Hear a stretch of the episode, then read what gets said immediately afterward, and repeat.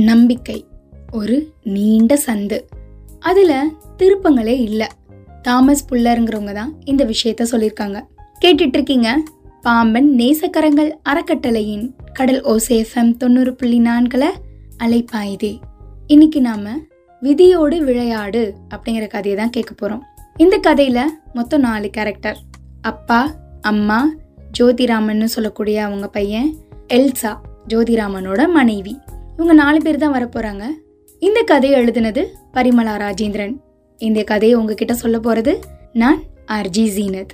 கதைக்குள்ள போவோமா?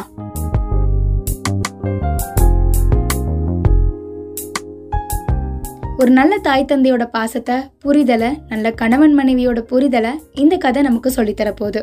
லண்டன்ல கிளம்புன விமானம் சென்னைக்கு பறந்துட்டு இருக்க சமயத்துல ஜோதிராமன் மூடியிருந்த இமைகள் வழியா கண்ணீர் வழிஞ்சிச்சு. அப்பாவை எப்படி எதிர்கொள்ள போகிறோம்? அம்மா அப்பாவோட இனிமையான வாழ்க்கையில் இப்படி ஒரு நிகழ்வா? சிரிச்ச முகத்தோட நேர்த்தியாக புடவை அணிஞ்சு எளிமையோட அழகு மிளிர நடமாடக்கூடிய நம்ம அம்மா இன்னைக்கு நினைவிழந்து ஒரு வருஷமா படுக்கையில். அம்மாவையே சார்ந்து வாழ்கிற அப்பா நொடிக்கு ஒரு தடவை ஜானு ஜானுன்னு கூப்பிட்டுக்கிட்டே அம்மாவையே சுற்றி வந்தாரு. இப்போ அவரோட வாழ்க்கையை எப்படி எதிர்கொள்ள போறாரு? அம்மாவை விட அப்பாவை நினைச்சுதான் ரொம்ப கவலைப்பட்டான் ஜோதிராமன். அஞ்சு நிமிஷத்துல வாழ்க்கை தடம் மாறிடுச்சே.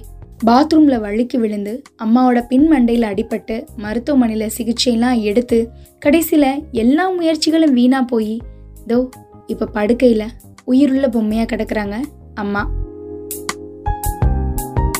அம்மாவை பார்க்க லண்டன்ல இருந்து கிளம்பி போறான் ஜோதிராமன். தன்னோட அம்மாவை நினைச்சு அழுதுட்டே போறான். அம்மா பாத்ரூம்ல இருந்து வழுக்கி விழுந்து பின்மண்டையில் அடிபட்டு இப்ப சுயநினைவு இல்லாம இருக்காங்க. ஆனா அவனோட நினப்பு ஃபுல்லா அவங்க அப்பா பத்தி தான் ஏன்னா இனி வர வாழ்க்கைய எப்படி அவங்க அப்பா வாழ போறாரு அப்படின்னு பெரிய கவலை அவனுக்குள்ள. அம்மா என்னோட வேலை பார்க்குற எல்சாவை நான் விரும்புகிறேம்மா அமெரிக்கா நாட்டு பொண்ணாக இருந்தாலும் ரொம்ப நல்லவம்மா. ஜோதி இது உன்னோட வாழ்க்கை. உன் மனசுக்கு பிடிச்சிருந்தா தாராளமாக கல்யாணம் பண்ணிக்கோ. கடைசி வர அவளோட சந்தோஷமா வாழணும். அது மட்டும்தான் எங்க விருப்பம். அப்பா கிட்ட பேசிட்டேன். அவரும் சம்மதம் சொல்லிட்டாரு. எளிமையா அமெரிக்காவில் கல்யாணம் முடிஞ்சு இந்தியா வந்தான். உறவுகளை அழைச்சி ரிசப்ஷன் வச்சு ஒரே மகனோட கல்யாணத்தை மனப்பூர்வமா ரெண்டு பேருமே அங்கீகரிச்சாங்க. எங்களை பத்தி கவலைப்படாத ஜோதி நானும் அப்பாவும் ஒருத்தருக்கு ஒருத்தர் ஆதரவா வாழ்ந்துட்டு இருக்கோம். நீ உன் வாழ்க்கைய எல்சாவோட இனிமையா நீ தொடரலாம். புன்னகையோட மகன் மருமகளை அமெரிக்காவுக்கு வழி அனுப்பி வச்சாங்க ஜோதிராமனோட அப்பாவும் அம்மாவும்.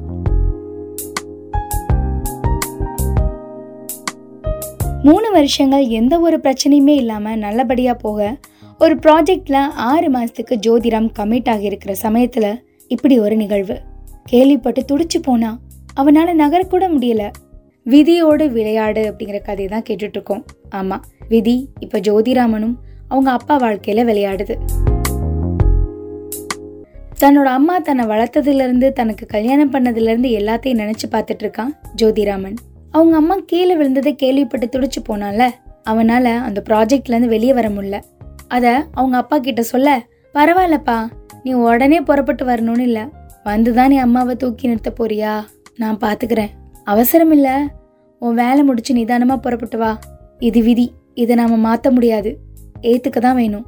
அப்படின்னு குரல் உடைய அப்பா பேசினதுல அவனோட மனசும் உடஞ்சு போச்சு. உடனே தன்னோட மனைவி எல்சா ஒரு மாசம் தானே? நீ போயிட்டு வா ஜோ. நான் சமாளிச்சுப்பேன். உன் அப்பா தான் ரொம்ப உடஞ்சு போயிருப்பாரு. அவருக்கும் ஆறுதலும் தைரியமும் சொல்லு. வயசு வேற ஆகிடுச்சு. கவலைப்பட்டு அவர் உடம்ப கெடுத்துக்க போறார். அம்மாவுக்கு கூட சுயநினைவில்லை. நடக்கிறத அவங்களால ஃபீல் பண்ண முடியாது. ஆனா இதுல பாதிப்புக்குள்ளாகி இருக்கிறது என்னமோ உங்க அப்பா தான்.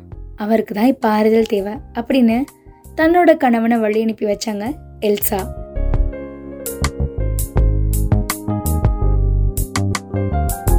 ஃப்ளைட்லேருந்து இறங்கி வேகமாக தன்னோட வீட்டுக்கு போன ஜோதி கதவை திறந்ததும் அப்பாவை கட்டி பிடிச்சி கதறினான் அவரும் தடவி கொடுத்து சமாதானப்படுத்தினாரு. வருத்தப்படாத ஜோதி நடக்கக்கூடாதது நடந்துடுச்சு. என்ன செய்யறது உள்ள வந்து உன் அம்மாவை பாரு. உன்னை பார்க்க அவளும் தயாரா இருக்கா?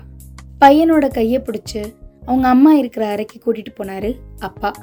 அவன் நினைச்சது போல அம்மா ஒரு நோயாளியா படுக்கையில இல்லாம சாதாரணமாக கட்டில் படுத்திருக்கிறது மாதிரி அழகா புடவையெல்லாம் உடுத்தி முகம்லாம் தொடச்சு பழையர்னு குங்கும பொட்டோட தலை சீவி இயல்பாக தெரிஞ்சாங்க.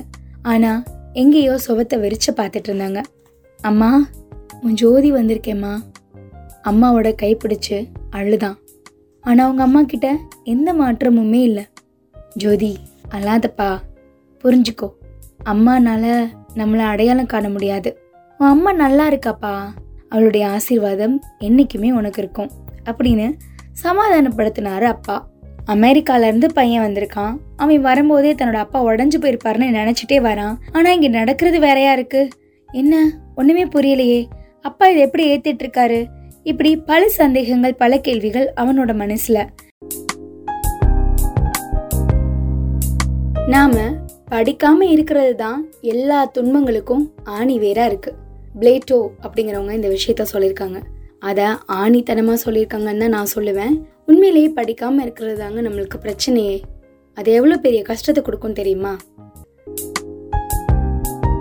காலையில் ஏழு மணிக்கெலாம் குளிச்சுட்டு சாமி கும்பிட்டு பூஜை தட்டோட அம்மாவோட பக்கத்தில் வந்து அவளோட நெற்றியில் விபூதி குங்குமம் வச்ச அப்பாவை பார்த்தான்.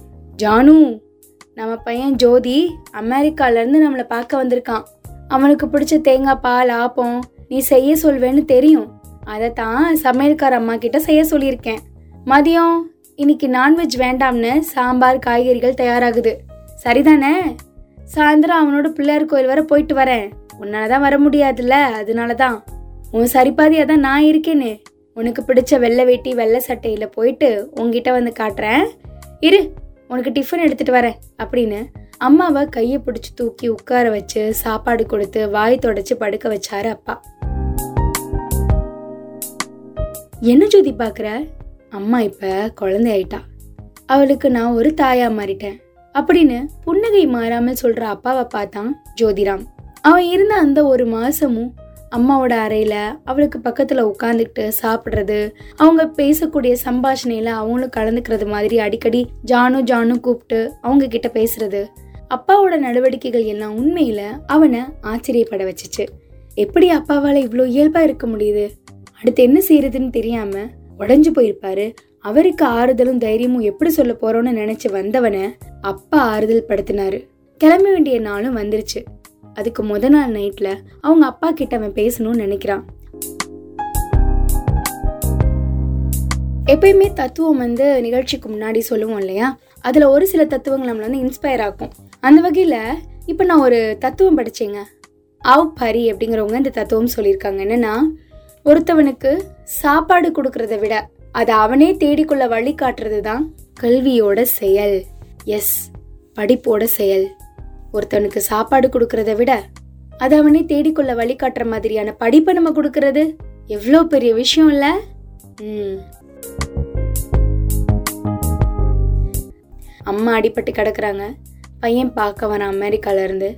அப்பா மனசுடைஞ்சு போயிருப்பாருன்னு பார்த்தா ரொம்ப இயல்பா இருக்காரே. எப்படிங்கிற டவுட்டு ஜோதிராம்க்கு இருக்கு. ஜோதிராம் அதை பத்தி அவங்க அப்பாட்ட கேட்டானா அவன் கிளம்புறதுக்கு முதல் நாள் நைட்டு அவங்க அப்பா கிட்ட பேசுறதுக்கான முயற்சியில இறங்குறான். கிளம்ப வேண்டிய நாளும் வரப்போகுது. அம்மா தூங்க அவங்களுக்கு பக்கத்துல உட்காந்துருந்த அப்பா கிட்ட அப்பா வெளியே வாங்கப்பா உங்ககிட்ட கொஞ்சம் பேசணும் அப்படின்னா ஜோதி. தூங்குற அம்மாவோட புடவைய சரி செஞ்சு போர்வையெல்லாம் போத்தி கதவை சத்தம் இல்லாம மெல்ல சாத்திட்டு வந்தாரு. உட்கார் ஜோதி என்ன பேச போற? நீ தைரியமா கிளம்புப்பா. அம்மாவை நினைச்சு வருத்தப்படாத.